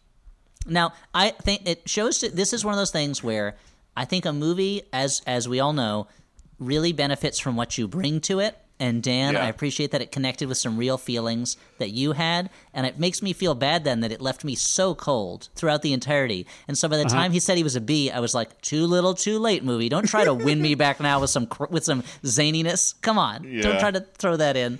And uh, maybe it's also that I have I have a fairly low tolerance for Blarney. It turns out. Yeah. Uh huh. Yeah. Uh, whereas, I mean, if it's something that feels like uh, it has some sort of Irish authenticity to it, I like. Like the show Derry Girls, I think it's a really fantastic show, and that's a show where I'm like, oh, this feels like it comes from a place that's a real place. Whereas this, there's just so much like Irish Spring commercial type uh, type stuff, and I was like, oh boy, okay, I mean like that that stuff is the stuff that connected with me least. As soon as it got, as soon as the movie like showed me that I think it was supposed to be taken on a more metaphorical level than it seems at first, I, I got more into it, and that's why I think it probably worked better as a play because you can Yeah. get away with Oh, uh, some of that more like overt. I think it probably worked much better as a play. Also, you can get away with a long sequence where characters are talking in circles Yeah, for no reason. But uh, it really, but and then it, it ends with the same VO of from Christopher Walken where he says, "If an Irishman dies while telling a story, you can be sure he'll be back." And be like, "Well, you weren't really telling the story." Like, yeah, and also, but you came back as like a ghost at the moment at the end. It's one of those things. Things that's Yeah. like, this is there. Is this supposed to be profound? Because it's not literal, and it makes no sense. And there's a lot of uh, the Irish in us type stuff. You know, So okay, let's do f- uh, final judgments, and I will say, I will look. Here it is. Here it is, it's your guys. it's your favorite movie of 2020. You're giving it all the Oscars. No, I look. I I can see why not to enjoy this movie, and it is a very frustrating movie in terms of, for much of it, people are not behaving in ways that seem to make any sort of sense as I know humans to behave. But as soon as it made some of its bigger emotional leaps, I started getting on its wavelength and I found myself very touched by the ending. I would have a hard time recommending it to anyone because I think that your guys' take on it is probably the more reasonable one. But I think that there's a small subset of the world that would find this uh, uh, enjoyable. I, you know, I'm not giving. Look, i two and a half, three out of five is is even though I was taken with some of it, but still, Uh-huh. I I, I, I think I kind of liked it. Dan McCoy. Uh-huh. Dan McCoy, it's me. It's me, the ghost of your great great grandfather, Seamus Oh, wow. McCoy. Look, oh, Okay. I came oh. from beyond the veil, over the rainbow, to tell you you shouldn't be so ashamed of the things that you like. If you like it, then you should just go ahead and say it, even if it's a piece of shite like this movie is. So oh, just wow, go ahead yeah. and say that you like it. You know, we Irish. We got a saying, but we're a funny, we're a funny type of people. We Irish, you know, we're uh-huh. just as quick to yell as we are to cry, just as quick to be poets as we are to punch some guy uh-huh. for no reason, just because we feel like punching a guy. But you know, we Irish has a uh-huh. saying, and that saying yeah. is, "When the blarney's in the heather, you gotta ride the mist or the green fields." And I think you be knowing what I'm saying because you're also of the same sort. You got the blood of the emerald ire in you. You're a you're a real uh, you're a real child. You're a real child of uh, of of of Hibernia. So you know, I just want to tell you, Dan, don't be ashamed. Don't be ashamed of connecting on a deep, and a deep ancestral level to what you be seeing in this movie. Okay, It make- well, it's it's Elliott has to assume now that this is how you guys felt the time he showed you Fiddler on the Roof, and you were not really that interested in it. And he said, "I don't understand." And it's because Mm-hmm. when you see a movie that strikes you at that primal level, like you with this, or Stuart with Primal, you just feel that sort of that emotional connection. And so I got to say, Dan, movie. before before the before the coppers come to get me, because old Saint Peter he told me not to leave anymore, and I keep leaving heaven so I can see women dressing in changing rooms, and he tells me I'm not allowed to do that. Oh, no, Uh, don't, don't do that. Yeah. There's no real, I guess there's no real place for a misogynist ghost in this new modern world No. anymore. I guess but Dan, not, no. Dan, you just shouldn't be ashamed. Oh, they're coming to get me now. They're coming to take me away, haha. And so I'll just, I'll see you later, and I'll haunt you in your dreams until you avenge me murderers. Goodbye, Dan. Okay, well, I'd like to apologize to our Irish listeners for that hate crime that was just perpetrated. I, I don't know if I'd call it a hate crime. I'd I call did it. like I'd call I it a like s- fit. I did like Fiddler on the Roof quite a bit. I uh Good I mean, save. I'm- I, I- mean, I, I will say, a Fiddler on the Roof is objectively better than Wild Mountain Thyme. no, of but- course it is. Of course it is. So, guys, I- what what are your So I- judgments? I, will say, as a, I would give this movie a bad bad, uh, Okay. just because I fe- it was a.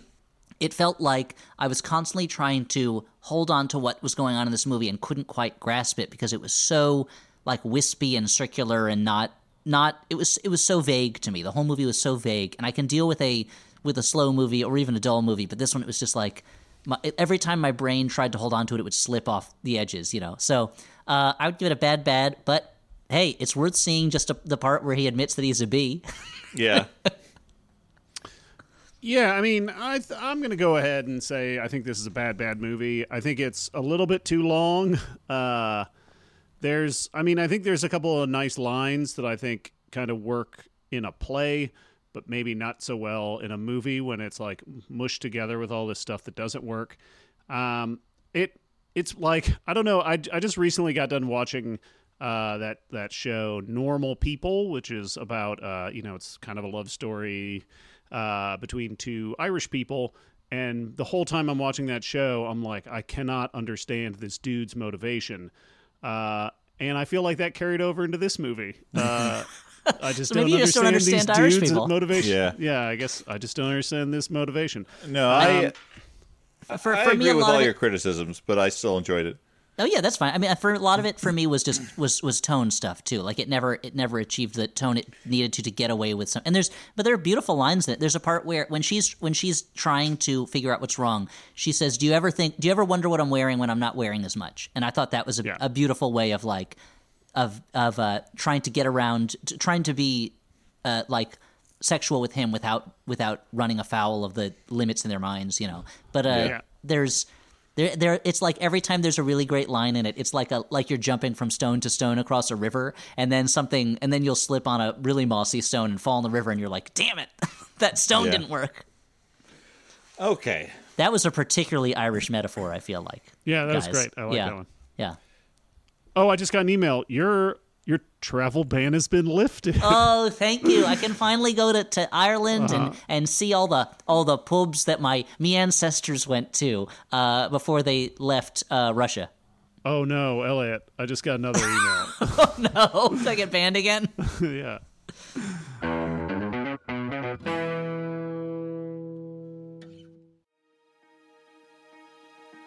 I started listening to Ono Ross and Carrie shortly after I broke my arm. I couldn't get my book started. I was lost, honestly. I knew it was time to make a change. There's something about Oh No, Ross and Carrie that you just can't get anywhere else. They're thought leaders, discoverers, founders. I'd call them heroes. Ross and Carrie don't just report on fringe science, spirituality, and claims of the paranormal. They take part themselves. They show up so you don't have to. But you might find that you want to. My is better. I wrote an entire book this weekend. It, it's terrible, but I did it. Just go to MaximumFun.org. Thank you, Ross and Carrie. Ona Ross and Carrie is just a podcast. It doesn't do anything. It's just sounds you listen to in your ears. All these people are made up. Goodbye. Hi, I'm James, host of Minority Corner, which is a podcast that's all about intersectionality. It's hosted by James with a guest host every week. Discussing all sorts of wonderful issues, nerdy and political. Pop culture, black queer, feminism, race, sexuality, news. You're going to learn your history, their self empowerment, and it's told by what feels like your best friend. Why should someone listen to Minority Corner? Why not? Oh my god, free stuff. There's not free stuff. The listeners of Minority Corner will enjoy some necessary LOLs, but mainly a look at what's happening in our world through a colorful lens. People will get the perspective of marginalized communities. I feel heard, I feel seen. Like you said, you need to understand how to be more proactive in your community, and this is a great way to get started. Join us every Friday on Max Fun or wherever you get your podcast. Minority, Minority Corner, Corner, because, because together, together, we're the majority. majority. Hello, it's me, Dan McCoy. Let's do some ads. Okay. Dan, did you just did Scott Bakula just jump into your body? What happened there? I appear to be in some sort of podcast. Oh uh, I should uh, do an Ziggy, get me out of here! I'm podcasting. um, hey, now more than ever, storytellers and content creators are challenged with producing more video content at a higher quality than ever before. Keep up with the growing demands for modern video content without sacrificing your vision with stock media from Storyblocks. Storyblocks is dedicated to being the world's best royalty free stock media subscription service with an ever growing library that has over 1 million high quality stock assets, including 4K slash HD footage, After Effects, and Premiere Pro templates, music, images, sound effects, and more. They have affordable subscription plans and tools with Storyblocks Unlimited All Access Plan you can get unlimited downloads of everything in their library, and even if your subscription ends, everything you're download you've downloaded is yours to keep. Um, we got uh, uh, some logins so we could test this out. I actually used Storyblocks for a little something for the uh, live show we promoted earlier, and uh, very easy to use, very high quality uh, footage, uh, a lot of fun, and a wide um, variety of footages, right? Yeah, a lot of stuff. A lot of it's stuff. It's not just the not... Tacoma Narrows Bridge in the wind in the, during that earthquake. There's other there's there's more footage than just that. Mm-hmm. Yeah. It's not just the the Hindenburg crashing. Uh, explore their library and subscribe today at storyblocks.com slash flop. That's storyblocks.com slash flop. And the Flop House is also sponsored in part by HelloFresh. This is a uh, box food service. Mm-hmm. Yep. Uh, Explain what that is, Dan. it's food for boxes. no, what, what what happens is so you get a box in the mail, right? You think, what's in this box? Well, it actually uh-huh, says sure. HelloFresh on the outside, so you know what it is. Presumably, you signed up for it. But what's in it is you get fresh, pre-measured ingredients and mouth-watering seasonal recipes delivered right to your door with HelloFresh, America's number one meal kit.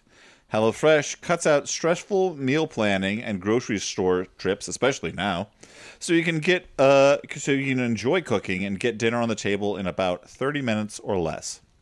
And eating healthier has never been easier with low-cal, carb-smart, vegetarian, and pescatarian options every week. And no matter what you choose, every single recipe is packed with fresh produce sourced directly from farmers. I'm going to have a HelloFresh tonight. We we also got samples of this. I that's why you're uh, that's why you're night. drooling all over the place right now, right? Because you're so excited. I'll yeah, tell you, don't, I'm don't not, short out your microphone with all that drool. I've I've as as uh, as Jesse Thorn is uh, is uh, want to say on uh, over on Jordan Jesse Go. I've had other services like this. They've all been pretty good. Um, but I I really like HelloFresh. I find um, the quality uh, some of the strongest I've had, and um, delicious food. Even the low calorie option, which is what I chose um, for as little as it does for me. So go to hellofresh.com slash Dan, your body looks incredible. 10. Yeah, yeah, that's Dan fishing for compliments. Uh, we also, uh, we've Thank had you. two of the three HelloFresh meals that were sent to us. My whole family enjoyed it. We had the uh, crispy buffalo chicken with broccoli and mashed potatoes. Let me tell you, they sent us a lot of broccoli, which is good because we go through a lot of broccoli in our house. And Yeah. the kids loved it. My my younger son kept saying, "Give me the crispy parts. I want the crispy parts." And uh, then we had uh, just the other night, my kids had the pork flautas, which were sent to us. and they like those a lot too. Again, crispy, crisp them up. They like crispy stuff. So Yeah, I'm looking I- forward well, to they, they they know it's good. and I'm looking Mhm. forward to having the third meal. But so far, we've been very impressed. Uh, my wife, who is a loves to cook and does not usually like the semi pre-prepared things, she said it was super convenient, like to not have to figure out what we were going to eat. Super convenient to know that she had all the ingredients right there, and she wouldn't have to worry about running short of something. So, Yeah. even she liked it. So No, I agree. I'm a you know uh, uh, uh, people who are longtime listeners know I do a lot of cooking. Sometimes a little snobby about this kind of thing. Thought this was great. Thought it was great. So go to hellofresh.com slash flop10. That's the numerals, not the word. And use code FLOP10 for 10 free meals, including free shipping. That's HelloFresh.com slash FLOP10 and use code FLOP10 for 10 free meals. Now, you guys both have a Jumbotron. I am going to break this uh, pool cue, and you can fight over who gets to do their Jumbotron first.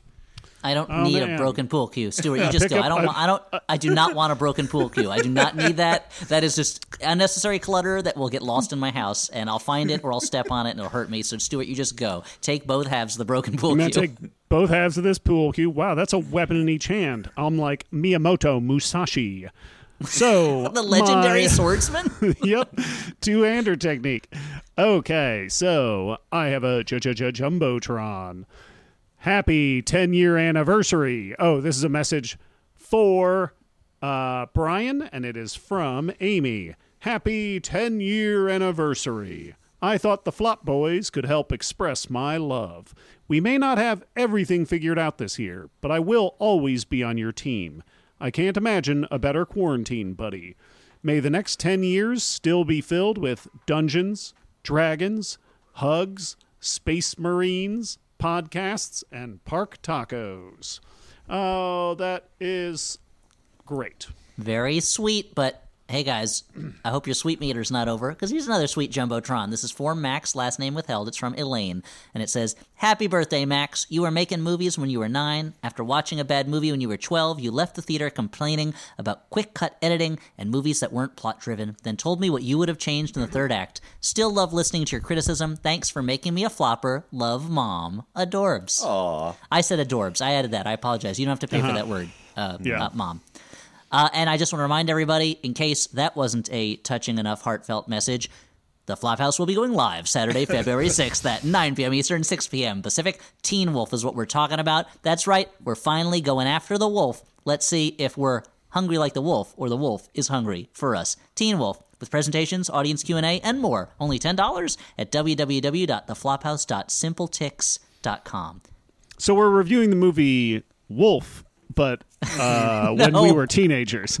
Yeah, we're pretending that we're teens watching Yes. the Wolf, which was the case. Which yeah, was was the case. I, I watched it and I'm like, uh, okay, I guess. I mean, this is kind of a weirdly, ironically toothless satire of, of the business world. Is, is that the way you described it to your parents after you walked Yeah. out? You said, "Hmm, Yeah. for a wolf, that was pretty toothless."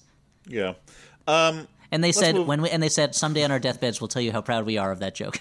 yeah. Uh, uh, moving on to letters.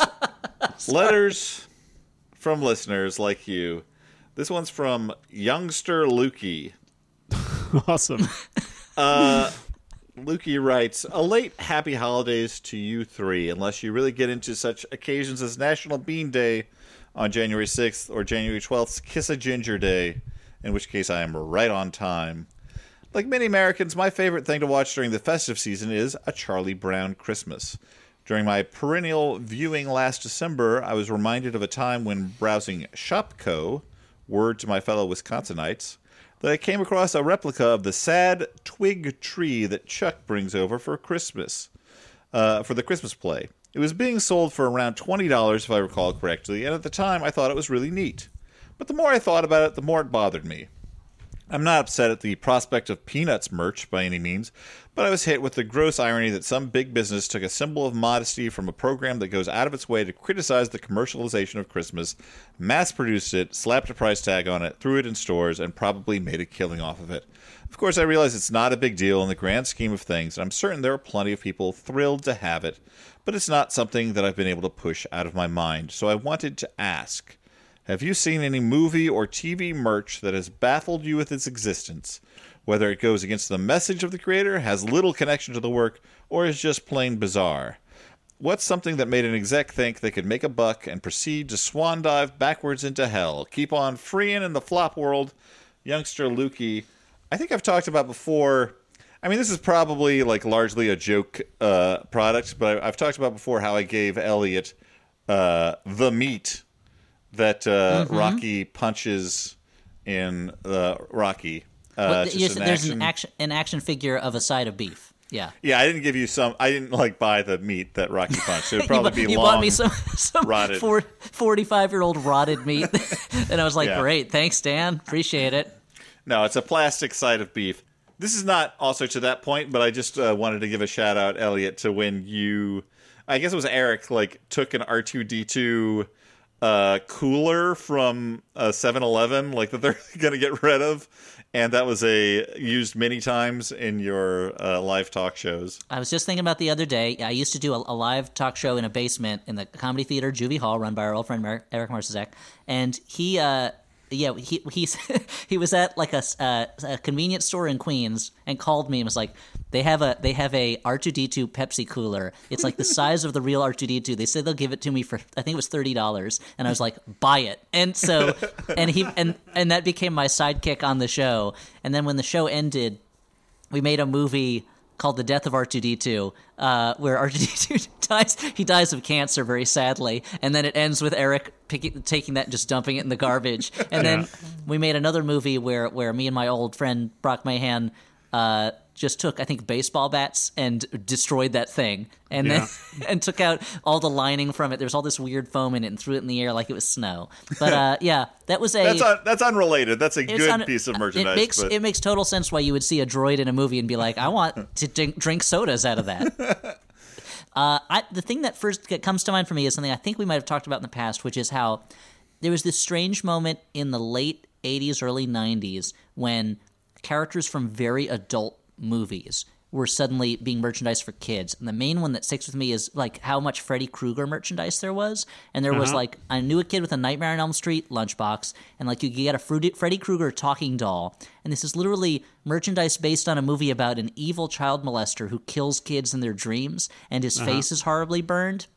And the idea that th- it was just like, yeah, slap him on a lunchbox, take that to school, kids. It's a very, it's a strange thing. But maybe the most inexplicable piece of merchandise I've seen was uh, that picture that went around when uh, The Force Awakens came out of a bag of oranges that just had a picture of BB-8 on it. Yeah. it's like, so are these supposed to be like uh, better oranges because BB-8 gives his approval? Like, I don't no, it's like you know, like BB-8's a, a sphere. These oranges are a sphere. You know, it's a natural fit.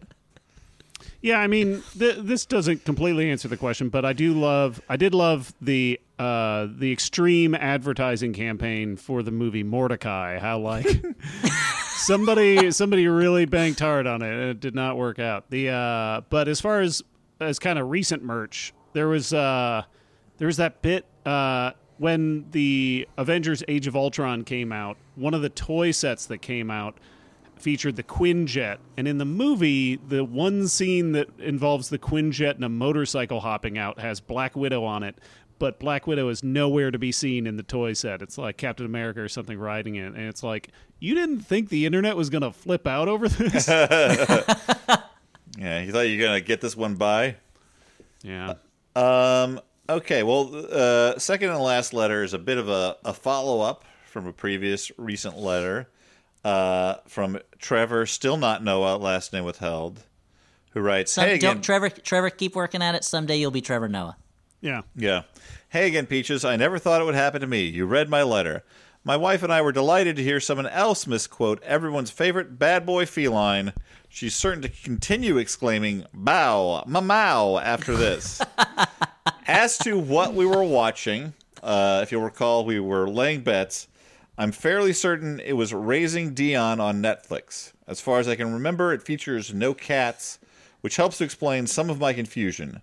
I don't really know what made her think of your podcast at that moment. Thanks again, Trevor. Still not Noah. Last name. yeah, yeah. Thanks, Trevor. Bow ma mau. So yeah, that's a mystery solved. Put that in the closed case files. wipe it off the wire style big board we got up there. Yeah, to, it's Yep. going to turn from red red marker into black marker now that now that we've uh we closed Closed that it. one. Yeah, finally. Oh boy, guys, we got one more segment on the show. What's that? Dan, try Let's to pretend you're not as tired as the as the audience is. it's been a long week, I think, for everyone in America. This is we're recording this, you know, not too long after armed insurrectionists tried to fuck up democracy. Well, it's not Uh, like you work for like a, a political comedy show or anything. No, thank God we were off the air. I have no idea what to say about that. Yeah. Um. Anyway, so You uh, just then loop in like you just loop in like silly sound effects for all the footage. I mean, right? that- there- that's there was usually a- what the Daily Show does, right? Mm-hmm. There was Just a like a period in Daily Show history when it when it, it just would have been speeding up the footage and putting Yakety Sax on it. Like Oh God. Okay, so let's do recommendations. Movies uh, that maybe you should watch instead.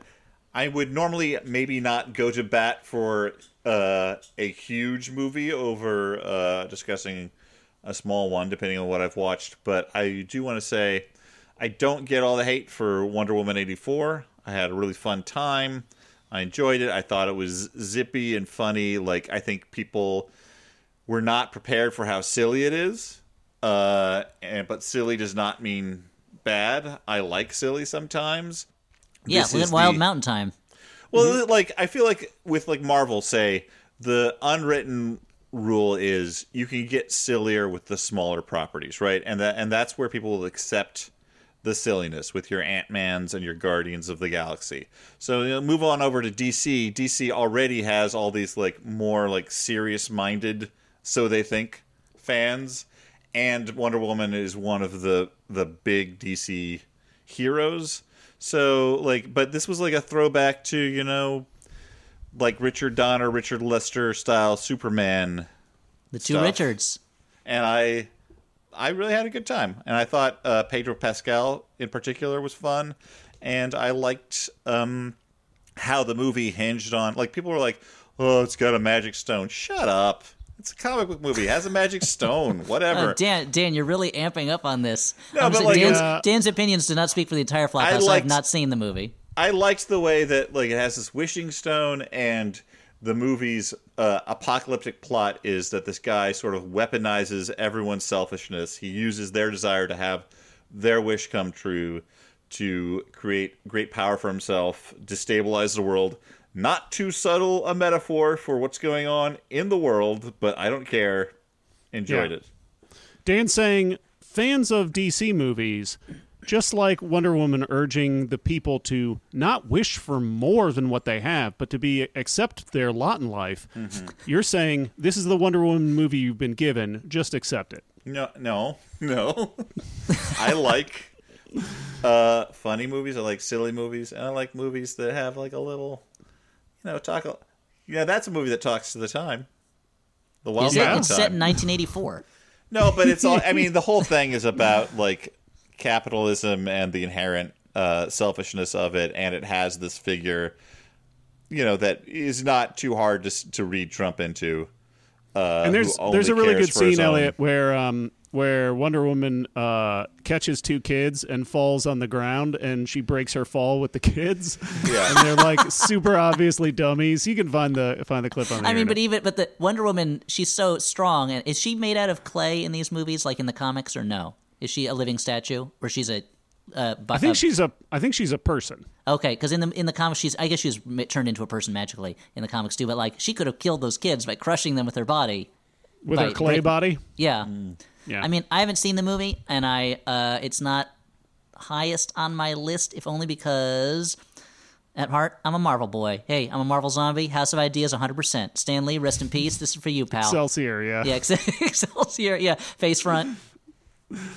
Uh, yeah. So I'm gonna go next. Uh, before I go, Dan, did you ever recommend Cam? Uh, I think I might have, but you know, Well, I'll, I'll, I'll jump over. Yeah, I mean, I'll definitely recommend Cam. I'll recommend two movies. I'll recommend Cam. Uh, it is a horror movie about a young woman who is a uh, professional cam girl, and Uh, she discovers one day she is very uh, ambitious, and she discovers one day that she is locked out of her account. At that somebody who looks just like her is uh, camming in her place, and her kind of life falls apart.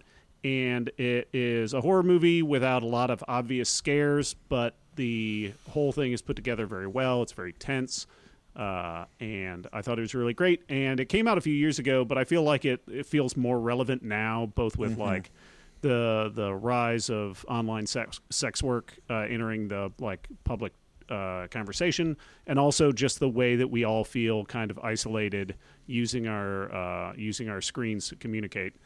Um, Uh, I, I looked it up. I did not recommend Cam. I saw it uh, and enjoyed it, but did not recommend it. Cool. I think it's great. Uh, check it out. Uh, I think it's on Netflix. Uh, that I guess that'll be my only recommendation. I'll save my others.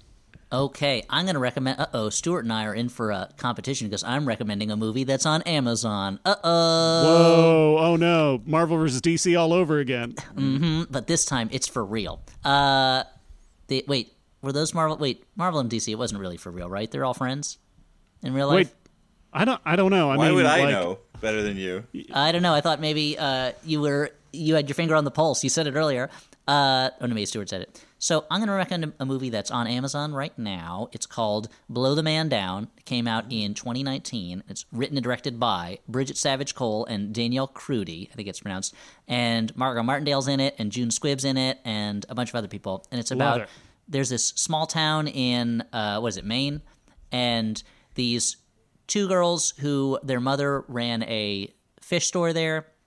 She has just died and left them with seemingly nothing. They can't afford the house, and the business is not doing well. And one of them gets into some trouble, and now the two of them have to hide a body, and that kind of leads them into learning more and more about what really kind of goes on in this town and makes it function, and the kind of compromises that the women in the town have had to make with their own morals in certain sec- senses to kind of get by and keep the town going, and which the men in the town are more or less oblivious to. Uh, and I thought it was really good. It moves along at a real quick clip and is both super tense, and I found it very affecting at the end, but also has some funny moments. And so, Yeah. Blow the Man Down, I recommend it. And there's a there's a Greek chorus of fishermen in it. Yes, singing singing kind of sea songs. Uh, Yeah. this is a movie where it's not. Uh, I wouldn't call it magical realist at all, but it kind of gets into a slightly stylized sense of reality that I was looking for more of in Wild Mountain Thyme. This is a this is a rare episode in which I have actually watched both movies that you guys recommended. This is amazing. yeah.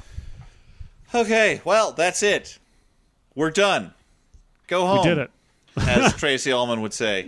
She'd Um, say it like this: "Go home, go home," and she'd be wearing a robe. Yeah. Uh, so thank you to uh, Jordan Kauwling, our producer. Thank you to MaximumFun.org, our network. Go over to MaximumFun.org to check out what else they have. They got a lot of podcasts over there. Uh, I listen to quite a bit of them personally. I enjoy them. Uh, you might as well. Rate, review, subscribe, whatever that thing is that people do to make people listen to this thing. Uh, you guys got anything to say?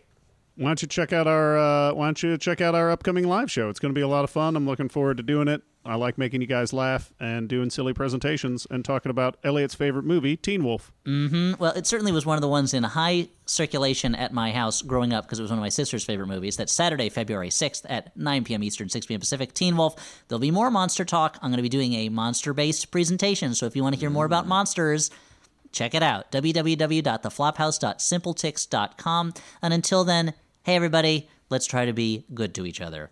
Dan? For the Flop House, I've been Dan McCoy. I'm Stuart Wellington. And I'm Elliott Kalan, www.theflophouse.simpletix.com. That's right, I legally changed my name to have the URL of the site that sells the tickets in it. See you next time. Bye.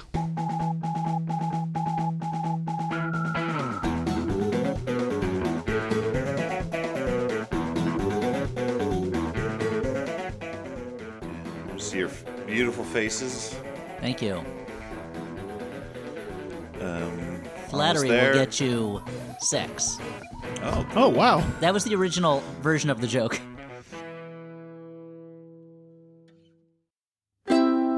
MaximumFun.org. Comedy and culture. Artist owned. Audience supported.